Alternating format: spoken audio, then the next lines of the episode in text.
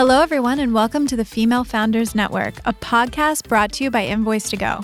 I'm your host, Nat, and I'm joined by my co host, Sylvie. Hey, everyone. We record our show in the Forbes Street studio in downtown Sydney, Australia, but we bring guests from all over the world. So you'll hear people from the US, the United Kingdom, Europe, the Asia Pacific, anywhere that we find women who lead and inspire others. This is a great podcast for women who are navigating business ownership, leadership, or just life. Each episode should connect you with someone else's story, but also leave you with practical tips and advice that you can use in your own life and in your own business. Hey guys, today we're talking about diversity and inclusion with Manpreet Dhillon, a consultant who works with cities, companies, and organizations to create more equitable environments and operations at every level. In this episode, we'll chat about the current state of inclusion, strategies to create more equitable workplaces, culture adding instead of culture fitting, and the evolution of workplace conditions for women. We hope you enjoy the episode. Hi, Manpreet. How are you today? I'm doing great. How are you? We are so good. Yeah, excited to speak to you. And you're calling from a snowy location. Where are you at? I'm in Vancouver, Canada. Right now, it's not snowing. We lucked out, but uh, otherwise, yes, some, sometimes it snows.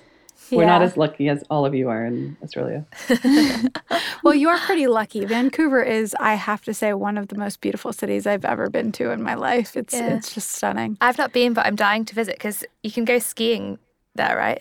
So yeah, yeah, you can go skiing, yeah. and the same day you can go boating. It's amazing. So anytime cool. you come visit, let me know. I'll, I'll, show you around. Oh my gosh, that's awesome! I do have a friend that moved there, and has lived there for like the last seven years, and um, his pictures are just amazing. Of like, it is a very yeah. photogenic city. Yeah, it is like the Instagram influencer of cities for sure. it, it totally is. It really is.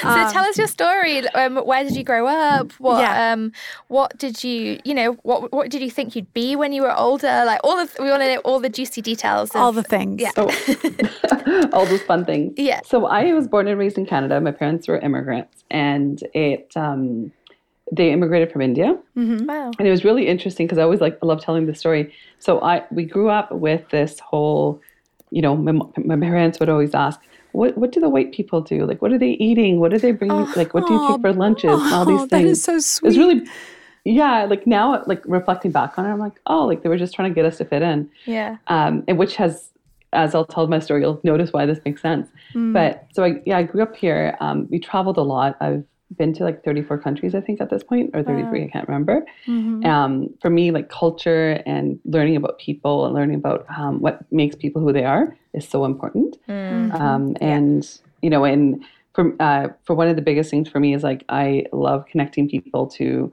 things that are gonna, that are gonna elevate them. Mm-hmm. And so I have a strong mm-hmm. spiritual side. I'm a Akashic Records teacher as well. So, uh, which has influenced my business. Um, and now, I, like my background's in HR, I started doing equity, diversity, inclusion work, and I decided at 13 that this is the work I was going to do, mm-hmm. mm-hmm. um, which is really neat. And then it's actually influenced every aspect of my life, like being involved with the arts and using arts to bring people together and communities together, uh, and being in, um, you know, I love trying to play instruments. So I'm learning drums from like the djembe drums to like the snare drum I suck at all of them. it's one of those things. I love trying new sports as well, and I'll play sports. Um, and uh, one of the other cool things is like I live with brain injury, and so I'm a high functioning minor brain injury, oh which gosh. allows me to see the world in a different way and allows me to, uh, even though we have a very successful tech company um, and a consulting company, I have to work differently, and it really helps with the work work that I do, mm-hmm. um, which is equity, diversity, inclusion. So that's me in a nutshell, you know, and we'll dive deeper as we go along. Yeah, absolutely. In this area, I just want to talk about this for a while because for it's been first of all, it took way too long for companies to start really focusing and hiring um, consultants like you mm. to embed these types of qualities through their organizations, but it's really popular now. What is your tell us about that. Like, what is your perspective on this? Like, where we were as a, a society, I suppose, mm-hmm. and why um, these types of of um, consultations and and your profession has is on the boom. Well, so interesting. So yeah, so like a year ago, February, like mm-hmm. probably almost to the week, um, mm-hmm. I was going to quit. So I've been doing this work for 15 years and Yeah. I was like, there's no change happening, slow, so slow going. And I've worked on some really crazy global projects as well. Yeah. And I'm like, but we're not seeing the change. And I, I was done. I was like fed up because it's exhausting if you're doing the work because you're constantly talking about sexism, racism, mm. genocide, and all these, you know, things that we'd want to rid society of It's emotionally And- taxing. I can mm. just imagine. completely. And then Yeah. COVID happens. Yeah. And COVID, um, as we started to look at the stats, we started to see uh, immigrant women in Canada were the most impacted. Really? Um, we started, yeah, and w- women-owned businesses were more impacted. Yeah. Um, Yeah. Because when we start thinking about how women own, what lo- type of businesses women owned, like a lot of times they're a lot more service-based. yeah. Then you think about immigrant women, a lot of them are in essential service, you know, front Yeah, lines um, or service industry, and those are the businesses that were closing. hmm And so, and it's really, and so that all of a sudden shifted, started shifting the conversation to gender equity. Um, and it was great because I'm like, okay, at least we're getting the gender equality work. People are starting to think about it. Even though the world shut down, people are thinking about what's going to happen to women during this. So during the pandemic, uh, so then when George Floyd was murdered in, uh, at the end of May, all of a sudden there was like a flurry of activity. Right. Prior to that, we had always had to explain people why the stuff was impor- important Mhm. um, and why they should do equity, diversity, inclusion. All of a sudden, it was like, okay, we don't know what to do. How do you feel? How do you feel about that personally? I mean, what's your opinion on that? I mean, there's two. uh, uh, Oh, there's so many opinions about that. and you can go as far as you want. You don't have to. like, please don't. Sh- I'm. This is just stuff I'm curious about. I mean, first of all, I'm glad people started paying attention to it and understanding that the issues were there. The issues Yeah. have been there for 600 years plus. Right. And when we start thinking back to slavery days, so people started thinking about it, which was excellent. The other Right. thing was some people were doing performative where let's put the black square on, let's go quiet on social media. Yeah. um, or let- put the statement out. And that's this what would annoy me because all of a sudden they're doing this, and um, but they're not like doing anything internally. Yeah, yeah. I think that's the biggest thing. I, I totally agree with you. It's like the eh, the values that you market, you know, have to be the Yeah. values that you live by, mm-hmm. both as a human being and also as a company. You know, people see through that Oh, stuff really completely. quickly. Mm. So it's like if you're not actually hiring, promoting, etc., um, by the values that you say that you support, you know, it's it's pointless. It's worthless. To, absolutely, and it was interesting because a lot of these companies, what they're doing is, um, some companies, not sorry, not a lot, sorry. Some of them are like, well, why why are we talking about this? It's like, well, it's a human rights issue. It's Right. impacting people, impacting the way people feel about what's happening. Um, you know, like there's a farmers' protest in India right now. Our family is my family's farmers, so we have intergenerational trauma around um, how the government has treated my mm-hmm. people of my religion. So Right. the intergenerational tra- trauma is going to get triggered, and that's the mm-hmm. same thing that happens when we have like George Floyd's murder and all the Right. Mm. everything Yeah, else that around it. Yeah. And so Yeah. it's just a. It was really interesting to watch, like where it's like it's impacting all of your employees at some level, Mhm. um, or they're trying to understand why, how it's impacting them. Yeah. And it's not just impacting people from that specific demographic group, it's impacting not at all. everyone. Yeah. You know, like you don't have to be um, a part of that ethnicity or group or whatever. You don't have to be part of the peop- the group which is being oppressed in any certain situation to have it make you feel debilitatingly helpless and bad. You know? Oh, mm-hmm. completely. Yeah. Well, I was reading a stat today, like looking at how anti-Asian racism has gone up so- mm. Yeah. significantly around the world, With mm-hmm. COVID. and yeah. Yeah, and I mean, we don't have to be Asian to be like our neighbors are. You know, their lives might be in danger because or right. because people don't understand that these these people are like can't be aren't, aren't to be blamed. Yeah. People Yeah. we love or care about and friends with are impacted by this. Right. The thing that's always stunned me about this whole situation is how short um, memories can be. Right. Like, Yeah, like it was, you know, a hundred years ago ish that we fought World War One, right? Less than a 100 years Yeah. ago that we fought World War Two. You know, like the 60s were not fun, you know, and everything before that. We had we've we're not that far away from all of the turmoil that the world has um, you know, with racism, with you know, the world wars and all the issues surrounding that. We ha- it hasn't been that long, guys. like that's the thing. It's like it has. It's not like it was like 500 years ago that these Yeah. things were happening.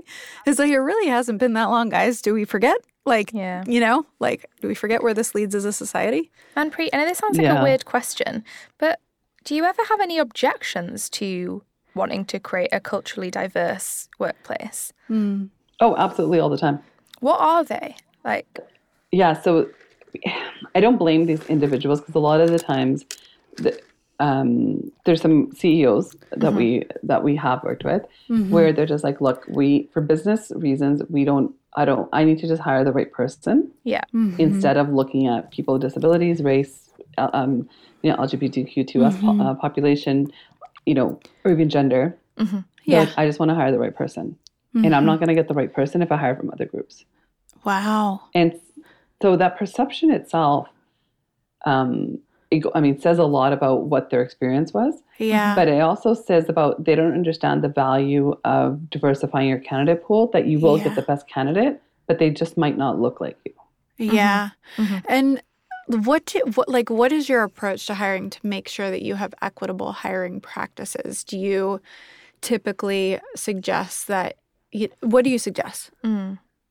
For me, it's always about hiring the right person, right? Like this Mhm. is where we always want the right candidate. So what we do with that is you have a matrix of like what skills are you looking for? Mm-hmm. What is going to be what are, and you're looking for the person that's going to be the culture add. Mm-hmm. um, not the culture fit because when you think about culture fit they're just going to think the same way we really Yeah. want the diversity Right. of thought Huh, yeah. And good what way of is putting like it. Yeah like what perspectives do we need at the, during the decision making table that aren't there Yeah. And culture fit can be such a, a slippery requirement. It's like, what does that Oh, really? mean? Yeah. Mm. You know, culture fit. What they like the same things you do, so they're they fit you culturally. Yeah, You know, like, what they'll go for a beer with you on a Friday, so then they're okay. Yeah. yeah. they'll bro Yeah, around with you or whatever. You know, like it's just it it doesn't. It's really bad. yeah. It's actually really bad. And then one Um, of the biggest things is like diversifying your candidate pool and like asking people to sup- you know share the posting with people that would never see it otherwise Yeah. Okay. Well, Yeah. the other th- like, and this is you know, as a hiring someone who hires people all the time and and creative people and marketing people, um, making sure that the candidates that you consider are from a variety of backgrounds and have a variety of experiences. You know, like is really important. It's like, you know, Mm. like if a recruiting company were sending me like all white people, I'd be like, there's a problem here. Yeah. you know, like I haven't interviewed anyone who isn't white. Like, what's going on? Yeah. Um, you know, that's not that's not okay. And like backgrounds and and you know, even resumes really, because if you work in creative, it's like really beneficial to have someone who's worked in fashion and beauty and then someone who's worked for tech brands and then someone who's worked because they all have different perspectives on how to approach a, a problem. Yeah. Yeah, absolutely. Because I mean, when we think about like also looking at socioeconomic status or Mm-hmm. looking at what cities they lived in. When you live, Mm-hmm. I mean, when we live in Canada, when we live in Australia, we have very different perspectives Mm-hmm. Yeah. on even like what do we value, what products do we have, what do we do for leisure activities. Yeah. Yeah. Yeah. Now, And- and I say that's this all the time to each other because, like, because Nat's from the US and I'm from the UK, and we'll laugh about things and surprise each other with like the way that we see the world, or even the way that we like say certain phrases. Um, are just so different sometimes, and it's it's really nice to have that diversity, and like you can learn so much from other people with with like more diverse Yeah. thought. Yeah. And But even your ev- oh, sorry, go ahead. No, no, no, sorry. Um like even your what you were saying about backgrounds. Like I've noticed that you know, some people on my team have are first generation college graduates and some, you know, are are not. Like some have parents who are professors or or like, you know, super education oriented. Mm-hmm. Like all of this these different backgrounds and experiences you don't get if you are constantly kind of like picking from the same pool. Like some some companies I know like only hire from Ivy Leagues or whatever. Mm. You know, and then you only get the the person who got through the Ivy League, you know? Yeah. Wasn't I was talking to one of my VC friends and she's a woman VC and she was telling me she's like we actually make sure that they don't come from the finance background when we mm. hire um, uh, analysts. Yeah. Um, because she's like an athlete will think completely different. Yeah. And mm. analyze a business completely different than someone who has a social sciences background. Yeah. Mm. Interesting. And yeah. That's cool. So it, you still need the financial, obviously. You still need that kind of the skill set, but it um, it really it's like it's amazing to think. You know, there's seven billion people in this world, or more now, almost eight billion, I guess. Yeah. Um, everyone thinks differently. Mm-hmm. So how can you think that we want to always create products or create services without having different perspectives? Because you're actually limiting who your market is. You're actually limiting who's going to buy from you then. Mm-hmm. Yeah. I I also love the benefit of like when you when you're a team leader, I love the benefit of learning about different ways of life and different experiences and how that shapes people. Mm-hmm. And the way that they think. Yeah. Like when you hire someone who's completely different than you, like you don't know what it's opening your mind up to, mm. but it's mm. going to open your mind up to something you know like they're oh, going to tell you a story at some point or come up with a perspective based on an experience that they've had you know and your your your mind's going to be blown at one point you're going to be mm-hmm. like whoa really and it just changes it just helps you grow as an individual and as a leader yeah and it's it's really interesting one of the things um, i love hearing is different like you know talking about um, like even money mindsets yeah mm-hmm. and when you have different money mindsets on the team where like when people are more have grown up in more you know a lower socioeconomic status for whatever reason mm-hmm. um, or some people have grown up like you know they've been they've had everything they've wanted mm-hmm. you see the work ethic is a little bit different but you also see how they approach contracts how they approach time resources mm-hmm. is different because you, you can see where um, there's some that will value it a little bit more or value it a little bit differently depending on their experience. Yeah. Mm-hmm. Um, and which is really powerful, you know, as, as a business owner, it's really powerful to have that, um, all those different lenses as well. Mm. Yeah, you know what's so funny? Um, you know, my parents, uh, and this is this plays out in your personal life. It plays out in your professional life. My parents didn't have uh, a college degree; neither of them did. And I remember dating this guy, and he was uh, Latino, and his parents both were professors and they were both really into education. And he had a really kind of um, comfortable childhood like with very safe yeah. choices and my parents were always like up and down starting businesses you know like money it's like sometimes we had a ton sometimes we had none because they, they didn't know how to you know, manage it necessarily and all this stuff. And they're just kind of making it up as they went along. Mm. And we talked about the difference in our work ethic once. And he was like, Nat, he's like, I've never met anybody who works like you do. And I was like, yeah, you know, and don't you want this? Don't you want? And he's like, ah, maybe. I'm okay. He's like, I guess I just don't have that thing because everything's been always been fairly easy for me. Mm-hmm. And I remember yeah. looking at him and being like, that's a lot of self awareness. That's really cool. But holy crap, that's profound as well. you know, it's it's amazing. Yeah, it's amazing how it shapes you. You know, and his parents had come to the states just to have that like come more comfortable life as professors here at a at a university, which is, you know, interesting. Well, it was interesting because someone said to me when I had um, when I was in my business, and they actually like sat me down. They're like, "You're not hungry enough, and until you get hungry for success or like to actually." they're like, you want to make the impact, but you're not hungry for the revenue stuff.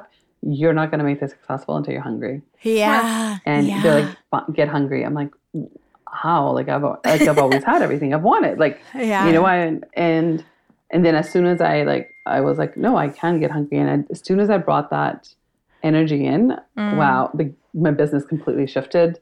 We expanded more, increased our impact because then it was like, oh no, there's a reason for this, and we need to yeah. So tell us this happen. Tell us about that. So you you felt like you were kind of at, at one level, then you shifted gears and you brought in a new energy. What was it that you were then actually doing that was different that then helped to propel your business forward? How'd you get um, hungry? So, so, so I, yeah so I actually started one of the I mean one of the things was I actually started looking at my numbers and I started I invested heavily to get the cash model done. Yeah. Um, I invested more than I should have. yeah. and to get you. this like amazing cash model that I'd never really end up really using. but that also, I was like, if I want to play at that level, I also need to bring clients in at that level. Mm-hmm. And, um, you know, investing like $10,000 in to get a cash model when, because I, I went to like one of the top firms to get it done because I was, my ego got in the way and I'm like, oh, I can't say no to this. Yeah. Mm-hmm. And I need, and, you know, this like how we, you know, do these things for ourselves. And mm-hmm. so when I spent that money and I was like, I spent money I didn't have. And why did I do? And I did that out of ego. Yeah. And I was like, that, who is that going to even help now? Right. And it- that literally money w- got wasted, you know? And at that point, that was one point. And then one point, I was on bed rest because I had, I've had multiple concussions. And um, so I was on bed rest and I had to hire a team Mm-hmm. before I was ready. And I had to dip, you know, make it all happen. And I, I was like, I, I was struggling because every, all the money that was coming in was getting spent on the team Yeah. and nothing right. was getting left for me. So that got me hungry because I refused to touch any of my personal savings. Yeah. Yeah. And um, and then I was like, look, if I want to create jobs for people, I need to make a sustainable organization. And for me, create, creating jobs was really, really important. yeah. And so that I, it wasn't about me anymore, and that's what helped me shift my mindset. Huh. Yeah. Because Yeah. there's people relying on me for their livelihood. People quit their six-figure jobs to come join my team. Wow. Wow. And How did you then once persuade them to do that? Yeah. I don't even know. She's like, I am really charming. I don't know if you've noticed, but just really charming. yeah, I was. I'm not really sure how I did that, but was- Seriously, that's amazing because that's something I always wonder is like as a startup founder, you you or like uh, when you're founding a business, you've you have a vision, but you're really passionate about it. How how do you make other people as passionate and as willing to be in the trenches with you as you are? um, for me, it was It's excelling really. Yeah, it was our purpose. Like I, I'm so passionate about the purpose of the change that we want to make in the world and the way that I see change. Yeah. I have a way to enroll other people in it constantly because I like, I mean, it was, I, we had some, a new admin assistant started today and I was just telling her what, what we do. And she's like, oh my God, this is like amazing. How, like, how did I, I'm so glad that I'm here. And I'm like, and I was sitting there, I'm like, what happened here? Like, how did she just get so enrolled? Because it's like the passion comes through. Mm-hmm. And I mean, when I talk about some of my projects, as you can tell, I get very animated and very excited yeah. and people want to be a part of it because they want to people essentially want to feel like they belong to something and how that they contribute to the world Yeah. Absolutely. and when you give them a pathway to contribute and grow and give them enough autonomy that they get to bring their influence to something um, Mhm. it's a game changer and people are going to step into it Yeah. yeah. Yeah. Wow. That's amazing. Um, So tell us about some of your clients and who you're working with at the moment. yeah. Please do. Yeah. So who um, I'm like so some of our clients have uh, so I've worked with different UN agencies. Um, we which is which is what some of my favorite projects. Yeah. We developed a mentorship program for the uh, country of Georgia for the private sector there. Wow. Um, so that was really cool. And then we worked with um, Organization for the Prohibition of Chemical Weapons, like did their gender diversity strategy and HR strategy. Uh, then one of my other favorite projects is um, the HR Tech Group. We partnered with them and created a hub of best practices, diversity inclusion. That's open source. Anyone Yeah. can go on there and take down, you know, download resources. There's over 350 on there. Mm-hmm. Um, so that one's that one's one of my favorite projects. And we also work. Um, we developed a skilled immigrants um, a career development program with Immigrant Employment Council of BC, and that was one of my great programs because so like all the skilled immigrants coming into the uh, coming into BC at some point will take this program, Okay. and it just to help them get a get the job in the field that they're in. Wow. That's amazing. And so those are some of like our bigger projects that we love. And then we work with we have some cities who are some of our clients for the assessment tool, uh, which because we're the tech we have a tech platform, um, and we have an audit with them. Some so some a couple cities, a couple restaurants. I'm trying to think. Uh, who else? We have a couple like other large national not for profits, hmm and um, yeah, they're very Canadian, North American based. But we have a lot of clients in tech. Um, Yeah. just because we we've been doing a lot of audits in tech. So Yeah, absolutely. And I think it's a big push right now, um, making tech more diverse and making tech more uh, gender equal mm. as well. Yeah. Absolutely. Um, so, what is it that you see? Like, you know, okay, so we we obviously have a lot of women listeners um, as the Female Founders Network. So, specifically when it comes to diversity and women, what are the biggest issues that you see today, and how? What advice do you give companies to fix them? Yeah, so there's a few things. So, on if we're looking at it for women in careers, mm-hmm. biggest thing: get a mentor. Yep. Um, mm-hmm that i mean we hear that constantly but like just go do it get it find a mentor find yeah. someone couple of mentors like mentors are going to support you at different levels sometimes it's a conversation sometimes it's longer term whatever that is yeah um, also there's a great article that was just released today with the harvard um, harvard business review that imposter syndrome is not real um, I really read it. yeah, yeah. it was really interesting. Do you want to explain the concept or talk about the concept? Yeah, so it's really cool. Um, so, you know, lately we hear there's all this research around imposter syndrome that 76% of women suffer from imposter syndrome. Um, you know, women are, if they don't meet all the criteria, they're uh, less likely to apply for the job. Yeah. Women will, even if they meet like half the criteria, they'll apply for it. Mm. Yeah. So, yeah. when this article comes out and you're kind of looking at, they're like, well, no, sometimes they're just systemic issues uh-huh. and that women it's not that they don't think that they're enough.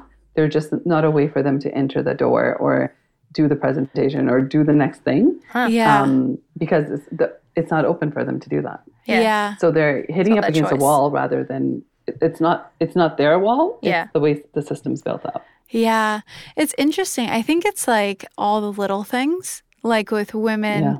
you know like say something bad happens there's a controversy or like a campaign flops or whatever it is in the office um, women are trusted less they're asked less you know what happened and then yeah. when they're when they're um, you know maybe in leadership positions or or in um, you know positions where they're handling something critical for the company you know they're they tend to be judged more harshly um, which is really, really hard because that, if that's systemic and people don't know that they're actually doing it, if it's um, you know, unconscious, how do you mm-hmm. change it? You know, so what do you what do you say? What do you give? What advice do you give companies? So for companies, I mean, they need to just really step into like uh, what kind of tra- like. Um, I'm not a fan of just training on its own. It's like doing the audit, looking at how can you embed equity, diversity, inclusion in the way you operate from what is as you're developing programs as you're developing your products are you using inclusive design in marketing? Um, is you know when, as you're developing out the performance management systems is there inclusivity there? Who's making the final decisions? How are things how transparent is the succession uh, planning process? Mm-hmm.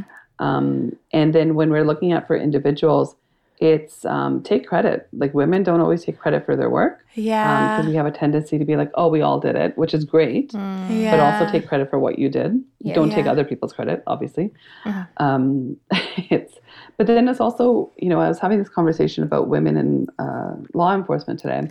Mm-hmm. And women are, you know, it, as soon as they're pregnant, uh, people see them a certain way. Mm-hmm. But it's not like, and we might have to prove ourselves for the next little while to show that we can actually do other things. But it's like, it's also remembering do you have to prove that to yourself or are you proving that to other people? Because mm-hmm. if you're still performing at the same level, just remember that, yeah, they might have those perceptions, and people are going to have always have those perceptions. Don't burn yourself out because yeah. you're trying to change other people's opinion of yourself. Yeah. Mm. Oof. That is heavy. Yeah. That is intense. I'm sitting here giving this podcast while in my ninth month of pregnancy. By the way, I don't know if you oh. knew that, but you said don't burn yourself out, and I was like, oh, I'm working until 40 weeks. I know. I'm literally like, not. When are you going to go on maternity leave? And she's like, mm, yeah. probably when I go into labor. Like, come but on. it's it's your instinct. You're thinking like you know you think you you feel guilty Mm. You're like, yeah. oh, my company has to pay me for X amount of weeks off. No way. You know? yeah. Well, I know, but a lot of women do, and I've mm. I've talked about it, and and a lot of other women have said, you know, I felt the same way. Like I had to give even more to make up for the fact that I was getting this benefit for bringing human life into the also, world. yeah, you know? but it's also think about the fact that how much have you given to the company already? Yeah, right. right and i mean i have they i mean not to i mean as an employer like obviously you want people to you know do well uh, contribute but it's also like i mean this is and that's where the important thing is like someone's taking mat leave it shouldn't be an inconvenience for the company it should actually Right. be celebrated because for that time period you Mhm. get a different viewpoint coming in Right. Yeah. Yeah. Yeah. Yeah. And it's and that doesn't mean that the other Yeah. person you know and, and it's you're the other person has an opportunity the person on the maternity leave has an opportunity for someone to come come in kind of revamp the systems a little bit Mhm. yeah it's going to suck when you come back um, because yeah there's some changes but there you just get to step into something that's better Yeah. Mm. You know what's interesting is I, I'm actually really excited about that because I'm handing our team, the the leadership of our team, over to um, our VP to just oversee, but then also my top two leads and letting like letting them really run it, run with it, and seeing what they come up with when I'm not there. You know, and I get to come back to all these ideas and new things and and that kind of stuff, which is really fun. And you have to focus on that stuff instead of feeling guilty that you have to leave, you know? Mm-hmm. absolutely and the thing, thing is like it's also you're going to be a better person because you're rested you have well you're not going to be rested because you're a new child but but you have this like new energy and this like new purpose and this new mission in life of making a world a better place because of this child Yeah. and you come in with that renewed energy in different in a different sense What um, do you see any differences culturally in generations when you um, talk to women about diversity and their role in the workplace and that kind of stuff? Like, I, Oh, yeah. I personally have, yeah, I personally noticed a massive difference between like the baby boomer generation, Gen X generation versus older millennials, even versus like younger millennials and Gen Z. Like those of us who were like young girls in the early 2000s, like it seems to have been a lot different for us coming up than it is for for younger women now. Like what have you noticed there? so I'm, I'm a Gen X, um, and uh, I always pretend I'm a Gen Y, but I'm not. But um, so I'm a Gen X, and, Yeah. I've tried to convince other people that I'm a Gen Y, but I missed it by two years. um, but it was, it's really interesting because the baby boomers, some it's shifted even in the last, I'd like to say five. So I've been doing gender equity work for about 11, 12 years. Um, in the 11, 12 two years, we've really seen like previously people um, there was a group of women that would be like hey let's make the introductions well and depended on what industry you're in and certain industries they're just like we made it on our own you can make it on your own Yeah, Yeah. right. Yeah. Right? So and weird. so that was like the one generation. Huh. then the gen x are like we're still we're a little bit subdued. We're like uh we're the first generation that might have had money um, out of our families. Yeah, um, we're the first generation that actually had a little bit more freedom. If you have a lot of cultural influence yeah, uh, we we broke a lot of the you know immigrant barriers and those kind of things. And now we're like and so we're a little bit um, we still a little bit subdued in how we show up in leadership and what that is yeah. where the older older like gen y they're just like yeah this is it we're like we're, we're doing this yeah. um, where the gen z are just like cool uh, we don't know what you're talking about like we don't what do you mean like there was no gender right. Like, right, right. we're just gonna i mean we just the it's supposed to be equal like why is this not equal let's go Yeah. change everything they're Yeah. like they're like of course it's okay to to talk about my feelings in the office of course it's okay to, to Oh, yeah. cry if i want to you know it's that's the interesting thing is like oh my gosh when i first started my career and i've talked about this with a lot of people so it's really interesting to talk with you um i i remember like pretending to be a dude basically. Like i'm like what habits can i ingrain so people will take me seriously? You know like yeah totally yeah. And now it's like you have to like um you know people it's not like that anymore. Like it's okay to be feminine in the office and all that stuff so. So i i remember as in grade 11 or 12 i was like oh when i'm successful i'm gonna have phone calls on the weekend. People are gonna call me for my opinion. I'm like so when that all started happening and i ended up in burnout then i was like oh that's not success. Like, and i was like i wish someone would have told me that that kind of working is not success. And then Right. as we're bringing feminine leadership principles in yeah. into the work that we do and even in, into corporations um, people are just like oh i'm like yeah there's pussy power. They're like Yeah. what? I'm like stand in your divine feminine. Like there's power with your pussy and you will get what you need. And they're like and i'm like you can lead meetings from that place and people are going to be doing what you say they're like no way. And then they do it. They're like, oh, that totally works. Yeah. yeah. Yeah. It's interesting. Have you heard about the Free Britney movement? Yeah. Have you been yes, following yes. it? I so at little bit, first yeah. it's yeah, it's very interesting. There's a podcast called Even the Rich that kind of goes into the detail there, which is really interesting to me to see how that happened to her. Um, but the other thing that people are talking about now is how it exposes the culture, like the toxic culture towards women of the late Mm. 90s and early 2000s. And I really remember that culture of like Yeah. vilifying women, making fun of women. You know what I mean? It's like horrible. The, all the- judging. the, yeah. magazines like slating outfits and yeah, Yeah. any weight gain or Oh, anything yeah. like that. Yeah, no wonder Yeah. we had such thin eyebrows. We were pulling our hair out. yeah. I don't know why we thought that was a good idea back then. that was a terrible idea as well. But it's interesting to see like the the generations of women in the office that kind of went through that, and it was like that trial by fire. Like you got to push through it, versus the ones that haven't had to go through it. yeah. And we have thicker skins. Like I was Yeah. talking to one of my mastermind um, friends and she's like, I've never had to deal with so many emotions in the workplace. Like, Yeah. what's going on? Yeah, and, and I'm like, I know, like I, my team members, like one time, my one of my team members called and she's like, I have anxiety, so you had to deal with the client. I'm like, uh, nope, that's actually your job. so I'm not really sure Yeah. how this is gonna work, but you need to figure it out with the client. And no, I mean, I appreciate you have anxiety. Yeah, You might have to pull the deadline off by a day, but you need to deal with it. Not, I'm not, you know. And it was just, it was really interesting because I'm like. yeah. I will give you the space. We'll extend the deadline, but there's not this level of responsibility, and this is where the generational mm. differences come in. Right. It's interesting. I, yeah. Yeah. Oof.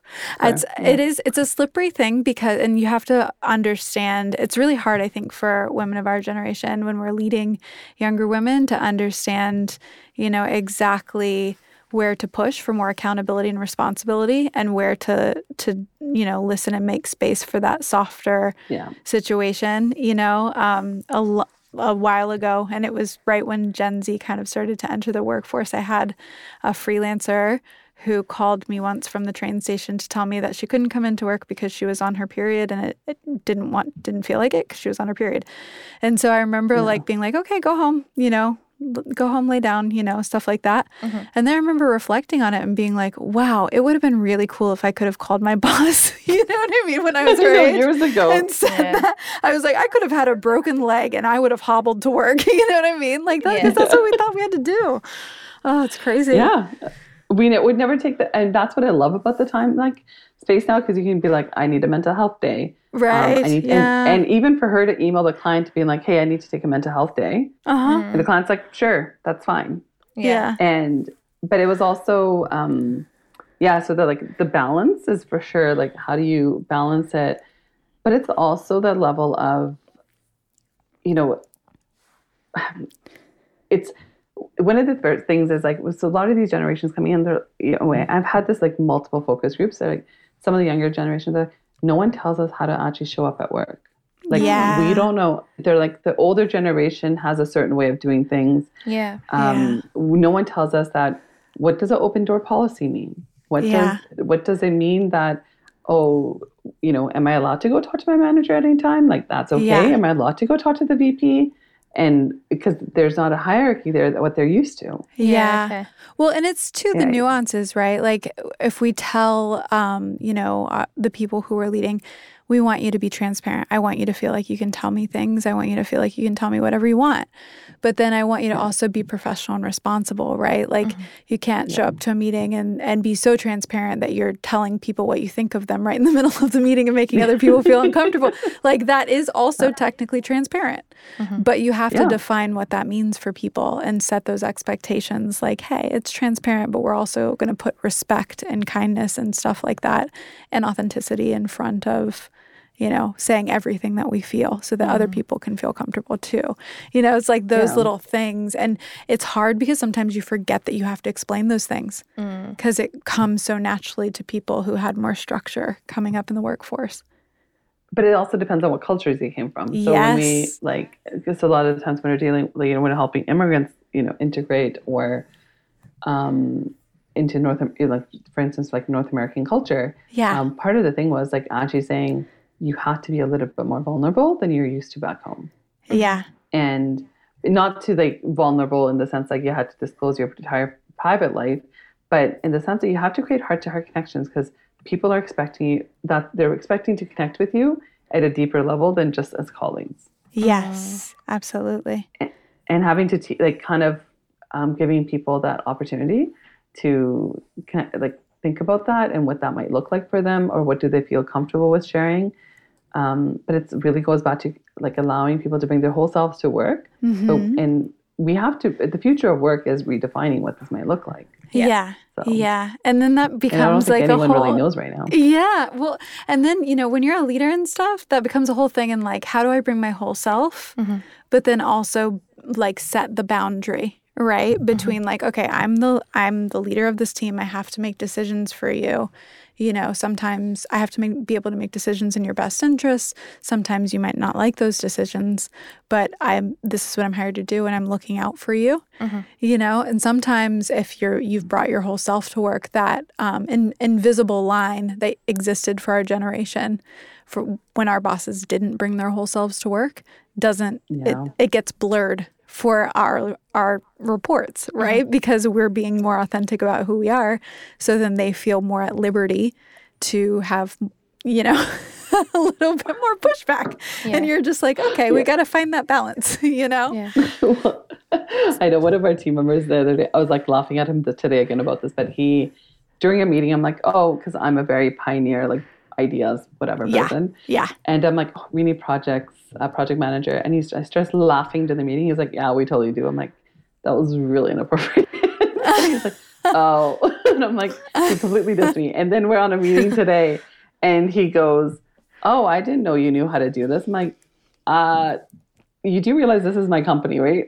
yeah yeah obviously Yeah. do know how to like plan inclusive products and like Yeah. design technique. I mean, I go, I don't design the tech, but I've managed these projects. And because there's like again the fine line of like, well, do I need to give them my resume or do I need to tell them all the projects I worked on to gain like? Yeah. And it was just so funny when he said that to me. I'm like, "Re- wow, wow, we're having this conversation right now. You don't realize like why I start like it, it was just really interesting to Yeah. watch all the dynamics. Mm. And the fact that he straight up said to me, he's like, I didn't think you knew how to do this. I'm like, okay, that would never have happened in any other situation. You're like, and how do you think I founded and built the company? yeah. So, Yeah. Manpreet, what are some like practical like strategies that leaders and business owners can actually put in place for device, diversity inclusion or like their HR strategies that you can give advice on? Like how do we practically do it? Yeah. So one of the things is so thinking about um, it doesn't matter the size of your company. Always think about who your suppliers are and are they diverse. Yes. So you can be a solopreneur, you can be uh, a large um, organization. Think about your supplier diversity because when we're starting to ensure that that's how we're actually going to ch- make economic differences and change systems by giving uh, distributing wealth in different ways and giving contracts to people in different ways as well. Yeah. yeah. Absolutely. Um, so that's like one practical thing. One of the things solutions that I um, I have now is I don't actually negotiate people's rates. Um, I might decrease their hours, but I won't negotiate their rates Huh. Interesting. because it's because we're it's not about um, we we have no right to val- put the value on someone else. Yeah. And there's some people I'll be like, "That's you're charging too low. Can you, like, um, can you increase your rates?" Because, it, uh, you know, you, you like the hand up because people have done that to me um, before. yeah. And um, where a client like send me a proposal three times the amount you sent me. I was like, "Oh, okay, damn it, I have to increase my rate." um, so so that's one place. So when we're also thinking about even again, doesn't matter the size of your organization yeah. um, and doesn't matter what the position is always have the matrix of like what are the skills you absolutely need Mm-hmm. and what are the values of the organization and how does that individual align with the values um, because when we have that little checklist in front of us and that's how, what we're interviewing for and we're always interviewing at least three people for supplier diversity each role um, you know we have three at the final um, you're actually having uh, and always have at least two people interview so you're getting different perspectives Yeah. and even if you're like a smaller company um, bring advisor on to interview with you, so you're not you're making an objective decision, not an emotional one. Mm-hmm.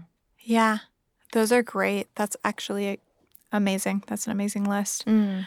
Um, and then, what are your tips, your hot tips for, um, you know, I don't want to say putting your money where your mouth is, but like how how um, companies can live the val- other than hiring, how the companies can live the values that they market back to the issue yeah. that we were talking about in the beginning. Absolutely. Like I mean, the biggest thing I always recommend is have an equity, diversity, inclusion, or I or an and accessibility committee that is actually doing a analysis of like and have a get an audit done mm-hmm. um, or it can be done internally by a team member. Um, EDI doesn't live in HR.